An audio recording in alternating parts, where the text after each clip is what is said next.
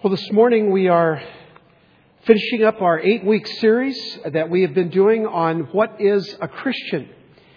And uh, now next week we're starting a brand new series. And in your bulletins you've noticed a um, uh, pamphlet around that, a Living Hope, a study of uh, 1 Peter. And uh, we're going to do this as a church. So we're going to have a study guide in each of the bulletins uh, for grow groups, for individual study, uh, and we'll all be studying together the book of First Peter. And uh, it's going to be an exciting study. I'm very, very thrilled uh, to be part of this and to open God's Word to you uh, from First Peter, living hope. But today we're going to uh, finish up our series, "What is a Christian?" Now, I want to say a word. several of you have said to me, um, "Well." It's kind of awkward. I, I don't know what to say anymore. I mean, do I say I'm a Christian? Do I talk about Christians? Do I talk about Christianity? Well, first of all, um, let's don't be legalistic about anything, right? So that's what we're kind of preaching against, you know. So, uh, no, but as long as you understand, the whole point of this series has been to help you understand what Jesus thought and said and believed and did around what he called his followers. They were disciples. And a disciple is a completely different animal than a Christian because a Christian can be anything you want to make it. But don't be afraid to use the word Christian, but when you say it, make sure you know what it means. I mean, I'm a disciple. That means every morning I get up and I ask Jesus, what do you want me to say? What do you want me to think? Where do you want me to go? What do you want me to do? I'm a disciple of Jesus Christ. I'm not just a Christian. I am a follower of Jesus. So don't be afraid to use the word Christian. Use it all you want. Just make sure you understand what it means and make sure also that when you're hearing it from somebody else that you probably don't understand what they mean. So that means a conversation around what it means to follow Christ. So uh, that's why I just want to encourage you. It's okay if you use the word Christian around me. I'm not going to be, uh, you know, I'm not going to scold you or anything like that. Uh, I slip up and use it myself, so it's okay. Now today, a brief synopsis of the series, What is a Christian? And then I want to leave you uh, with the truth that I believe will uh, really transform the way that you see life and the way you do life. Really your worldview. That's really what this whole series is about, is to help us transform our worldview. Uh, now, if you're here for the first time today, and I met several new people as you were coming in, if you are not a God, Jesus, Bible person, that's okay. We welcome everyone. We're just glad that you've come here this Sunday. Uh, this is a good Sunday to be here if you've not grown up in the church or you've been away from the church. And here's why. I think today you might hear something that will cause you to take a second look. Um, maybe it will cause you to uh, give another chance to the church. Uh, throughout the series, I have apologized several times on behalf of Christendom to people who are outside the church and the way that we have talked to you and the way we have treated you. Uh, we have not uh, acted as Jesus would, and, and we apologize deeply for that. And so, if you're here today and you're one of those people, I hope that you will open your heart and uh, consider what it means to have a relationship with God, not religion, but a relationship with God. So, welcome uh, each and every one of you, especially those who are brand new to our church. Now, we started this series recognizing that Christianity has a little bit of a branding problem. uh, we all say Christian, but everybody has their own definition of what a Christian is. And the reason that's the case is because the Bible doesn't define Christian. It's only used three times in the New Testament. And both, all three of those times when it's used, it's kind of used of people from outside the church talking about people in the church. Those Christians, those people. So we have kind of this branding problem. And a lot of people feel negatively about Christian. Negative about Christendom. If you go to a Muslim country and you talk about the West or about Christianity, they just get all, uh, you know, get all angry and upset because they have this idea, they can define it any way they want to, right? They have this idea that Christianity is something that's opposed to them, opposed to their religion, opposed to their lifestyle, and all of those kind of things. So for some of you, I think for all of us at some level, um, we've had this kind of definition of what it means to be a Christian.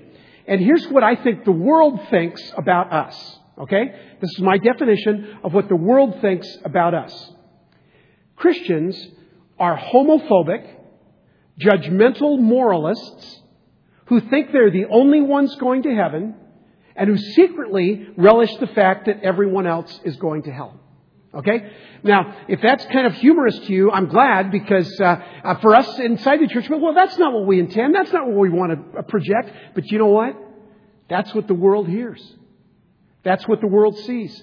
Christians are homophobic, judgmental moralists who think they are the only ones going to heaven, and they secretly relish the fact that everyone else is going to hell. That's what we looked at in week one of our uh, message series. The second week we looked at uh, famous author Anne Rice, who's written a lot of uh, books, uh, especially uh, books about vampires and stuff, and then lately, the last 10 years, more books about Christianity. She came to faith in Christ about 10 years ago, but then after being in the church and being around Christians a lot, um, she said, I quit. I quit being a Christian. Now, she didn't quit following Christ and loving Jesus and trying to serve him as a disciple, but she said, I quit being a Christian. Here's what she said. Christians are a quarrelsome, hostile, disputatious, and deservedly infamous group. That's what she called us. And you know what? Even if we don't like that, it feels uncomfortable to us. That's what the world believes. That's what at least 5 billion people on this planet believe. We've got to change that. We've got to change our branding, right? So that's what we've been talking about. Uh, there's a family that came the first week of the series. They've been here ever since. And uh, they told me after the, I think the second or third message, they said, you know what? Uh, that's the way we've always believed, uh, believed about Christians. That they're this hostile, quarrelsome, disputatious group. And, and we've always believed that. And you know what? Uh, they said, Pastor Dwayne, not only have we believed it, but everyone we know believes it. Everyone we know believes it. Everyone we know believes that we're, that believes that we're homophobic and we're quarrelsome and all of that. So we need to fix that. We need to change that. And that's what we've been trying to do through this sermon. So from the beginning, uh, part of our branding problem is terminology, as you know, Christian versus disciple. And we want to be called disciples. And we want to be those who follow Jesus. And we want to be those who will transform the world like they did the first 300 years after Jesus left the earth. For 300 years, there was no branding problem. There were these followers of Jesus, people of the way, these disciples, and they transformed the world. Now, how did they transform the world? Did they pull out swords like Peter? Nope, didn't have swords. In fact, these Christians in the first 300 years, they had no leverage. They had no political clout. They had no weapons. They had no strength. They had no buildings. They had no Bible. They had no iPad. They had nothing. They had nothing except love. They had no other leverage except love. And then at around year 300, uh, we talked about that a few weeks ago with Constantine and all that.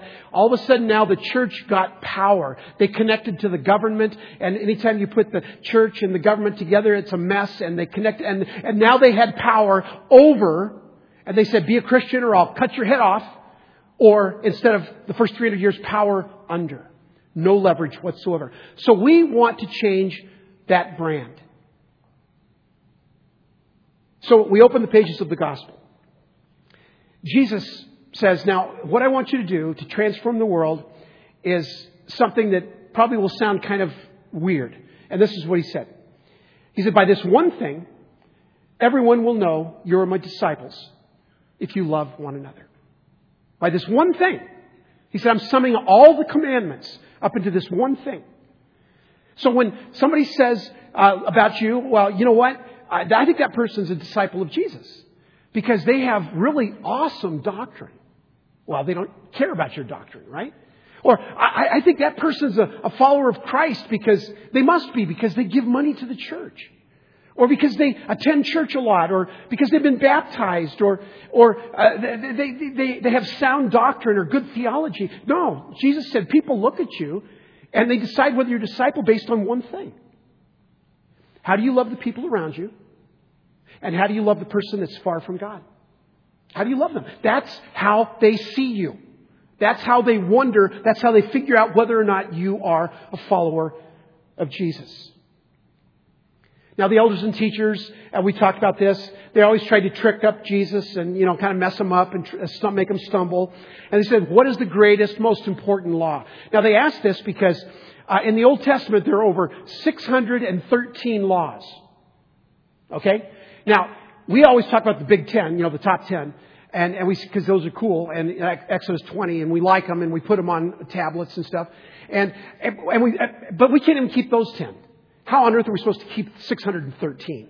So the, the, the, Pharisees said to Jesus, okay, of the 613 laws, especially the, the, top 10, which is the greatest and most important law of all of them? And they sat back and said, okay, now answer that question, and we'll trap you with that. Here's what Jesus said. Mark chapter 12, verses 30, 31. Love the Lord your God with all your heart, and with all your soul, and with all your mind. This is the first and greatest commandment. The second is this love your neighbor as yourself. There is no commandment greater than these. And then I don't think he said it, but I think he thought it.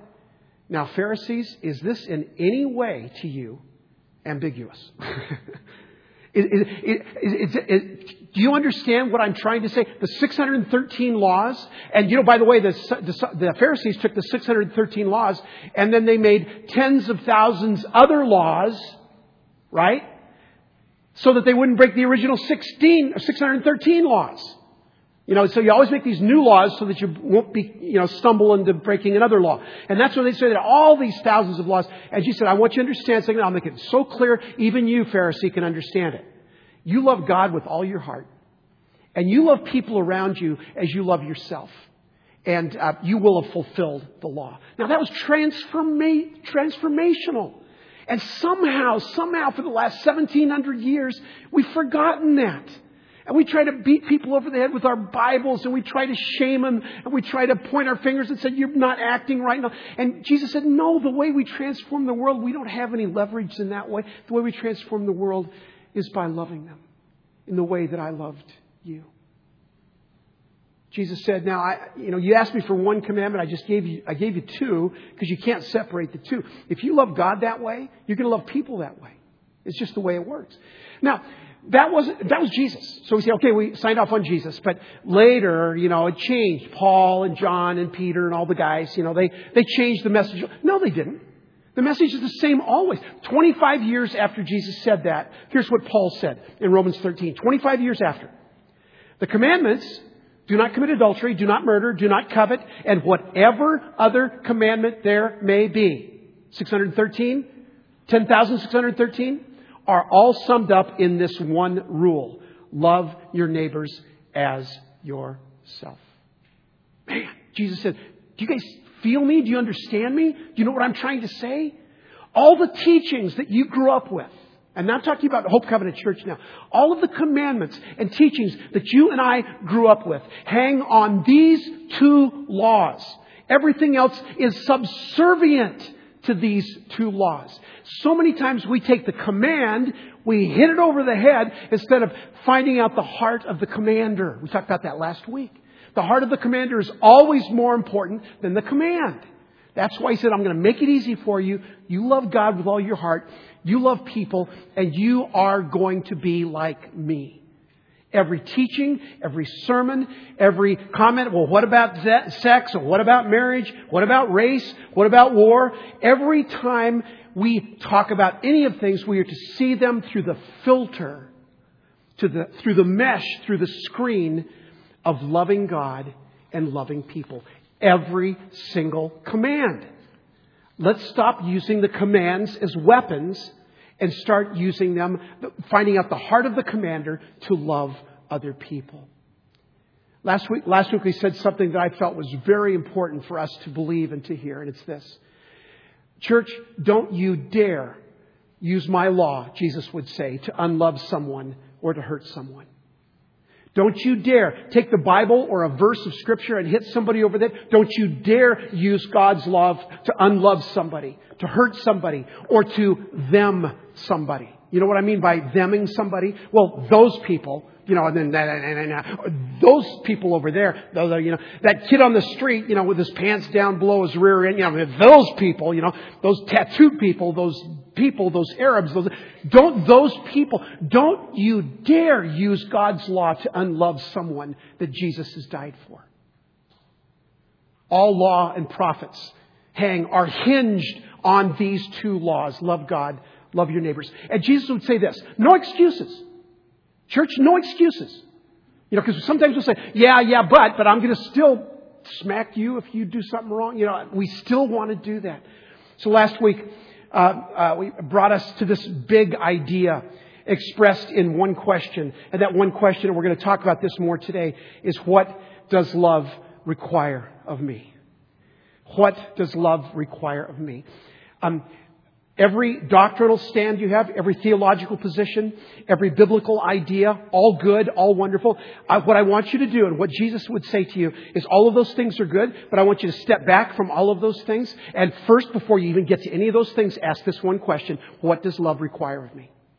Before I get to my theology, before I get to my doctrine, before I get to my verse, stand back and say, what does love require of me? Now, in that context, I want to do a sidebar. This is not my notes, but I, God's put this on my heart to share with you. Um, five weeks from now, we're going to have an election. And my hope as your pastor and as your friend is that every one of you will go to the polls and vote.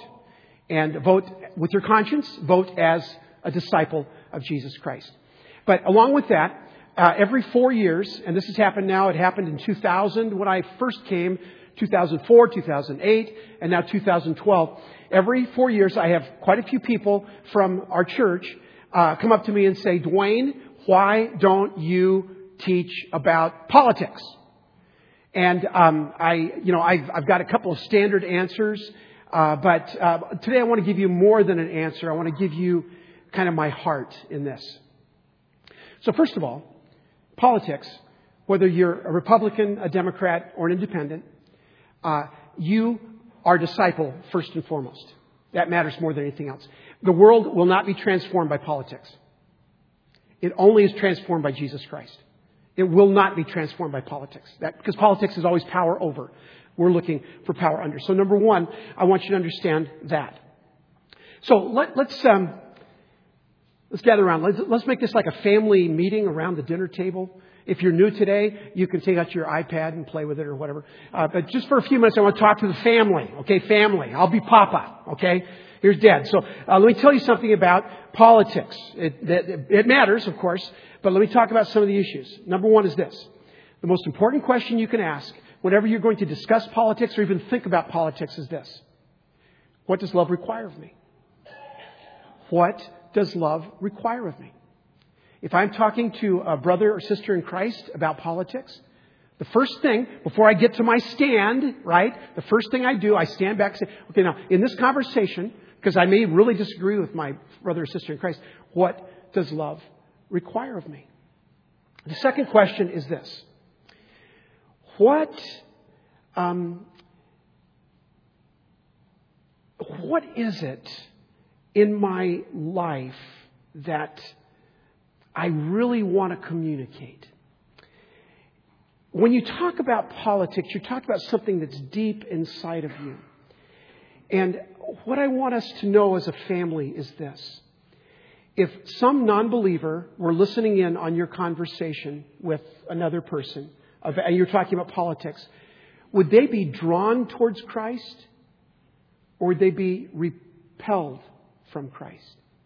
And the way that you are talking to your friends at church, now I've overheard several conversations in our church, I always do, uh, about politics, and sometimes it gets pretty passionate and kind of heated.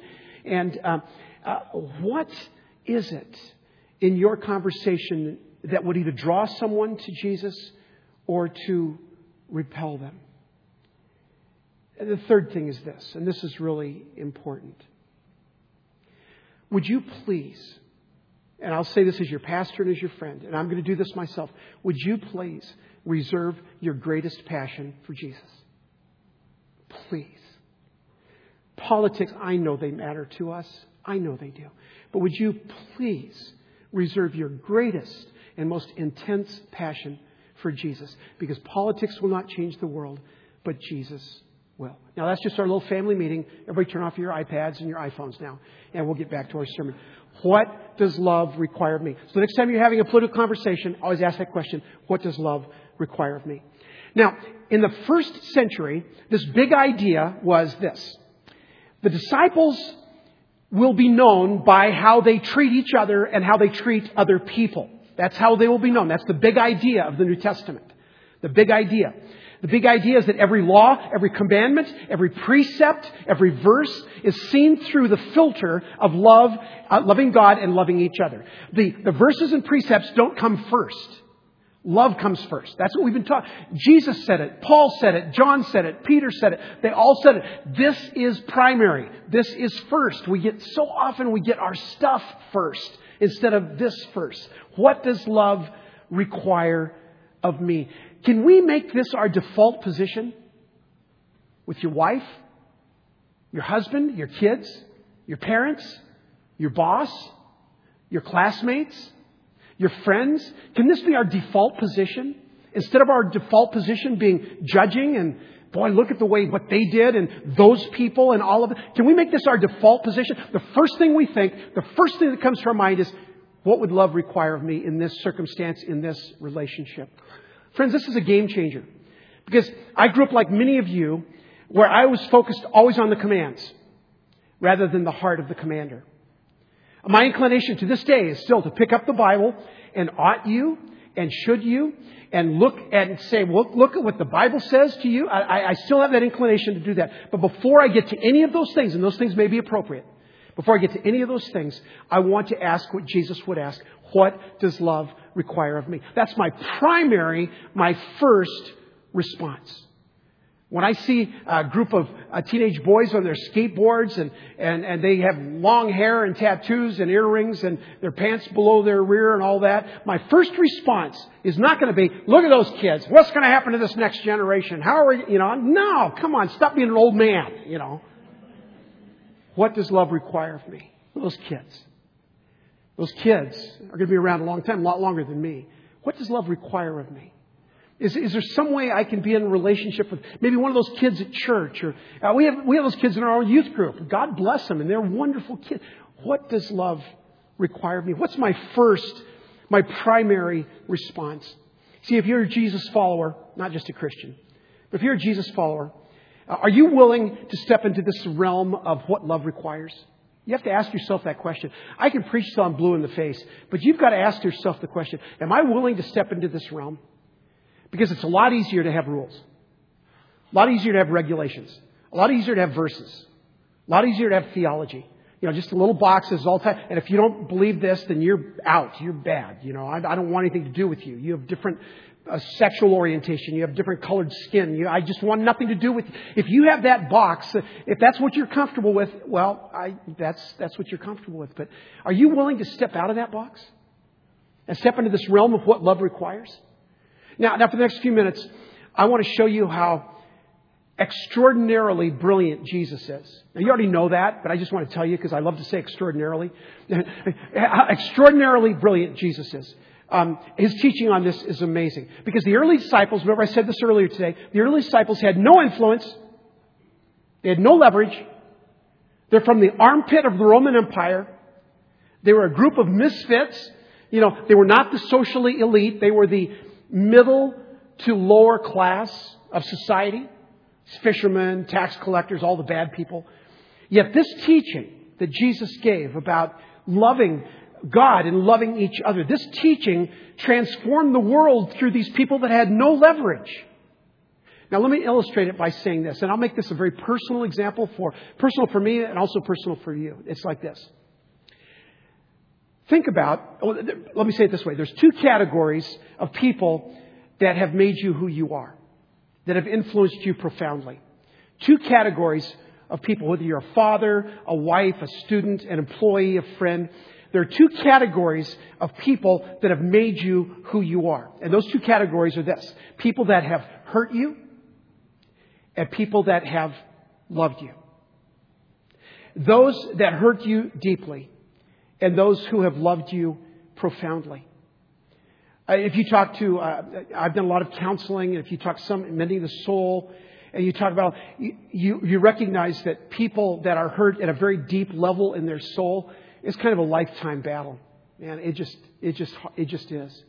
When somebody has hurt you profound, there's, there's no amount of good theology that can really kind of fix that. I mean, you, you just, you just have to deal with that and you have to let the grace of Jesus kind of flow in you. But when you have hurt someone profoundly, uh, it um, changes everything. And when someone has loved you well, it changes everything as well. Uh, in the first church that I served in San Diego, uh, we had a neighbor, and uh, her name was Carolyn, and she had a little boy named Christopher, wasn't he? Christopher. Christopher was our Tyler's best friend. It's something like they were four or five years old. They'd play all the time. Eventually, uh, Sherry and I convinced, uh, uh, Carolyn was a single mom, convinced Carolyn that she, you know, she'd come to church. It was a safe place. She said, I, I, have never seen church as a safe place. Well, I, I thought that was kind of weird back, this was back in the late 70s, but okay. And so, but she came and she started getting involved and kind of letting her guard down. And then, then uh, she asked for a, a meeting with me. And so we had a, a, session and she told me her story. Her father was the head of one of the most famous missionary organizations in the world. And that, I won't mention the name because it's still uh, one of the most famous missionary organizations in the world. And uh, her father was one of the top guys in that organization. Her father had impeccable theology. Her father had perfect doctrine. Her father had a very disciplined spiritual life. But her father sexually abused her and her sister for 17 years. Why do you think this kid was afraid of church? Why do you think this young woman didn't know if she could find safety in church? And so we brought her into our lives, into the church, and I actually did an intervention with she and her father and the police. Eventually he went off to prison. But here's, here's the bottom line to this. When somebody hurts you deeply, it changes everything in your life.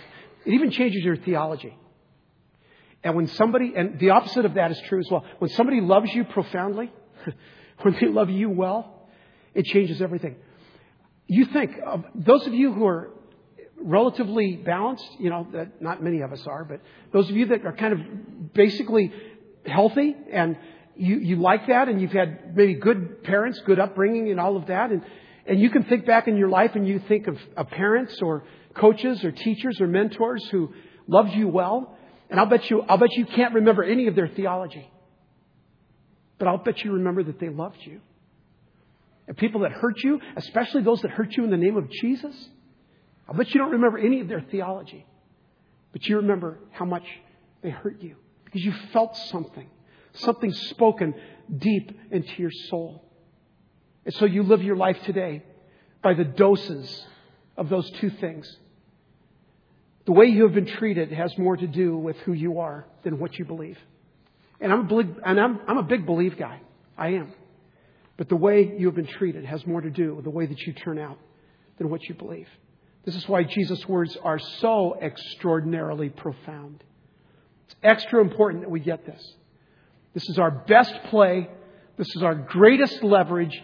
This is our best opportunity. And it's this love profoundly. Love profoundly. Your enemies, your friends, your family, the people you're sitting in church with, the people that are outside driving down to Intel, the people that are at restaurants now and could care less about God, love them profoundly. You do that. What happened when that was happening in the church? It happened for the first 300 years of the church, and the world was transformed.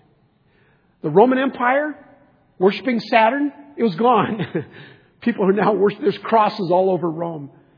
Everything changed. If we would simply do what Jesus said instead of arguing about what he said, the world would change. Churches spent 1700 years arguing about what he said when he made it very clear how we were supposed to live. Love God, love people with your whole heart. See, the reputation of Christ followers would change.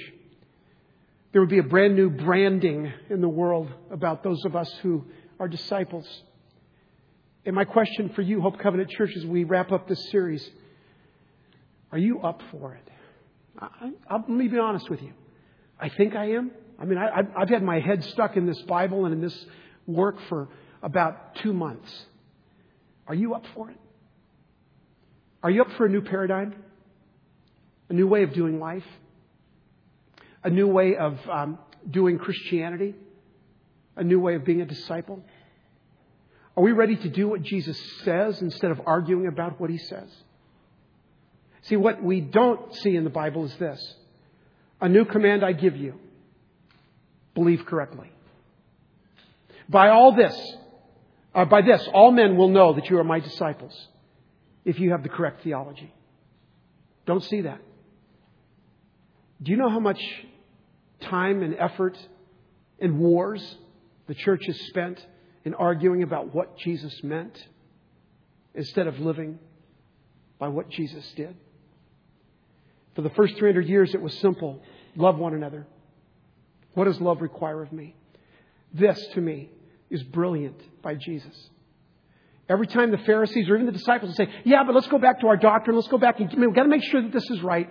Jesus said, Yeah, of course that's important. Of course we've got to have good doctrine. But you step back from that. And the first question you ask before, What do you believe? is, What does love require of me? In my relationship with you? In my relationship with that teenager that's kind of a goof off? In my relationship to an elderly parent that doesn't know the Lord, in my relationship to my boss, to the students at Hamilton High School. What does love require of me? Jesus always interacted with people. Now, when we do this, we recognize that it kind of changes things. Let me, let me give you an example. Think of somebody right now, get a picture of them in your head, somebody that irritates you. And try and make it not me, because I'm up here, okay? Somebody that kind of irritates. Just get a picture in your mind of somebody that irritates you. So wars are started over such things. Families are split up over such things about somebody in your head that irritates you. And what would Jesus have done? How would he have responded to that thing? And uh, let me tell you how. Um, Jesus would say, What does love require of me? And what is, what is in your heart? Um, we need to know somebody's story before we can make a judgment. You've all heard the story about the father who was uh, traveling on a, a jet plane, uh, and he had two small children, and the two small children, this is true story, two small children were kind of running ragged up and down the aisles, and everybody's getting irritated, of course. It's irritating when kids are yelling and screaming and running up and down the aisle. And finally, one woman yelled at the father, said, Would you control your children? They're making everybody miserable. And the father said, Oh, ma'am, I'm so sorry. I'm so, we're just traveling back from, uh, their mother just passed away, and, and there's a funeral, and we're just, and I just have nothing left. And what, do you think that woman's perception changed of the situation? Do you think she was still angry at the father and the kids? See, everything changes when you know someone's story. That's the beauty, the brilliance of what Jesus did. Jesus knew the story. He found out the story. He had a, he had a head start on us, right? He kind of knew anyway. But we've got to find out. We've got to do it the hard way. We've got to ask. Jesus knew the story. So why was it possible that two rich men came, two rich young men, rich young rulers came to Jesus? We have two different accounts. One of them, Jesus said, I want you to go and sell everything you have and give it to the poor. The other rich young man came to Jesus, and Jesus said, Here's what I want you. He said, He said, You're close. You're close to the kingdom. He didn't have to sell anything. He didn't have to have a garage sale. He didn't have to get rid of his phylacteries or his gold bullion. The guy didn't have to do any of that. Why was Jesus different with those two different? Because he knew their hearts and he knew their story. And one of them said, You're close to the kingdom. Why shouldn't we do the same? Why shouldn't we, before we make a judgment on somebody, why shouldn't we know their heart? Why shouldn't we know their story? Sometimes and I'm going to confess it. Sometimes I sin by trying to hurry my wife up. Okay? It happened last night at the wedding reception. Come on, let's go. You know, we've got to get home, you know. And she's in there talking to people. And you know, but you know what she's doing? She, she's finding, she's learning your stories because she cares. When you know somebody's story, you're no longer irritated with them. Now you pray with them. And now you, you stand with them. And now you sit with them. And now you walk with them. When you know somebody's stories, you're no longer irritated at that teenage kid that has all the tattoos and the earrings. And you know, you find out this kid's never had a father, doesn't have any man in his life that could care less about him, and kind of changes the way you think about him, right? That's what Jesus did. That's why Jesus was so brilliant, and that's what he calls us to do. Before you make a judgment, you find out the story.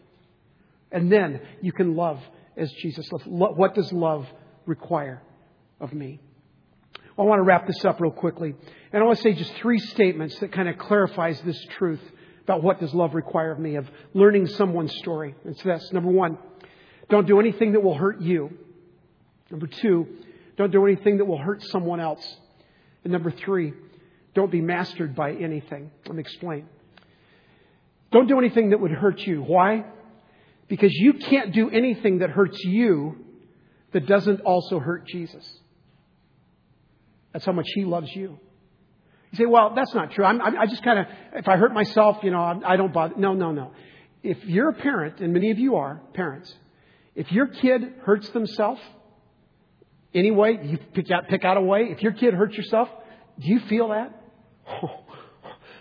you feel that so deeply. If your kid's on drugs, if your kid chooses to, to, to drink alcohol before they're of age, if your kid chooses to have sex outside of marriage and get someone pregnant or an STD, if your kid, do you feel that? Of course you do. Because when you hurt yourself, you hurt Jesus. I mean, every moral, ethical, sexual, professional, relational decision that hurts you, it hurts Jesus. And what love requ- requires is to ask that question. Before I hurt myself, I need to watch that.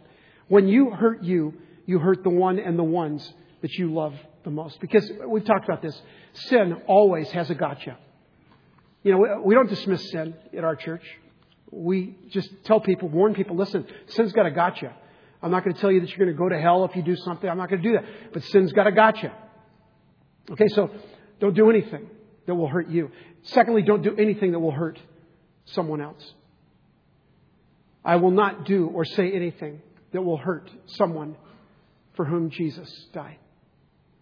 When you look at any one human being, eyeball to eyeball, and if you make a judgment on them, or you curse them, or you do something that will hurt them, before you know their story, well, you have to answer to God. Don't do anything that will hurt someone else. And thirdly, don't be mastered by anything. Why? Because when, whenever you are mastered by something, it keeps you from loving something. No one should have to compete with my gambling. It wasn't fair that Sherry had to compete with my gambling or that my church had to compete with my gambling, my friends, my kids. It's not fair. No one should have to compete with your alcohol. No one should have to compete with your pornography. No one, especially your wife. Come on. No one should have to compete with your prescription drugs, with your anger. No one. Refuse to be mastered because God alone is your master. But the song we sing, He's jealous for you. He wants you alone and He wants you holy. He is jealous for you. Don't let, don't do anything that would hurt you. Don't do anything that would hurt someone else. And don't be mastered by anything. Now, some of you that are here this morning are saying, Wow, Pastor, I'm really glad you preached that sermon because my husband really needs to hear this message. I'm going to go and ask my teenage son to listen online because he really, you know, look, can we not do that? Can we kind of leave them to the Lord? You know, can we kind of, you know, just leave them to God and, and, and let's focus on me?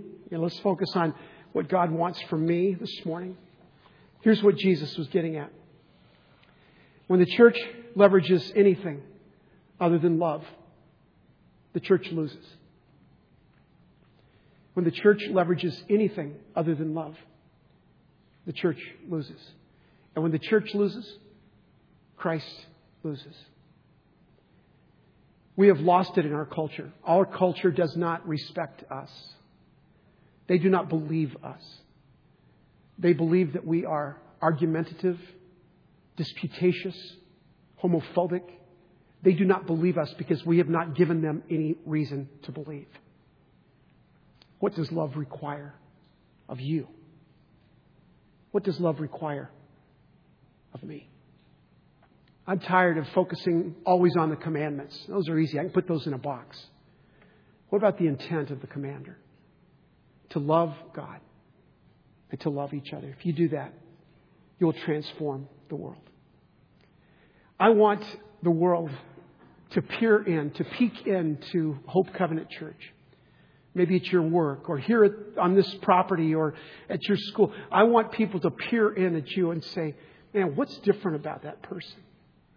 Man, I, I, see the way that they love other people. They're not condemning, they're not judging. I see the way they love. I see the way they love their, their wife, their husband. I see the way that student lives a pure life because she, she wants to have something great when she gets married. I, I, I see uh, this person at my job who has integrity and honesty. I see how these people are so generous with their money they give to the church. So I just see that, and man, I don't know if I want to be one of those Christian people, but man, I'm drawn towards that. I'm intrigued by that, and that's what God wants from us. When you love like Jesus loves, people will be drawn to you. You won't be able to get away from a party because everybody want to talk to you. You know. Ask the question. What does love require of me? Could you close your eyes and bend your heads, please? Lord, um, we come to the end of this uh, series, and there's kind of a, a, a real kind of an excitement inside my soul uh, to see how that our church is going to respond to this word that you have given us. Lord, this isn't just some text taken out of a obscure part of the Bible and then using that. This is what you said like a thousand times, and it's what John said, and it's what Paul said, and it's what Peter said.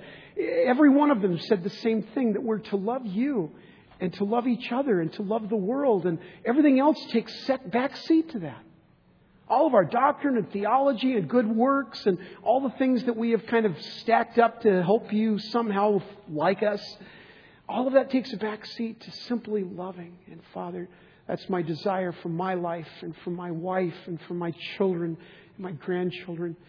Mostly that's my, my profound desire for this church. God, that we would ask the question before anything else what does love require of me? Father, that's my prayer. And I pray it in Jesus' name. Amen.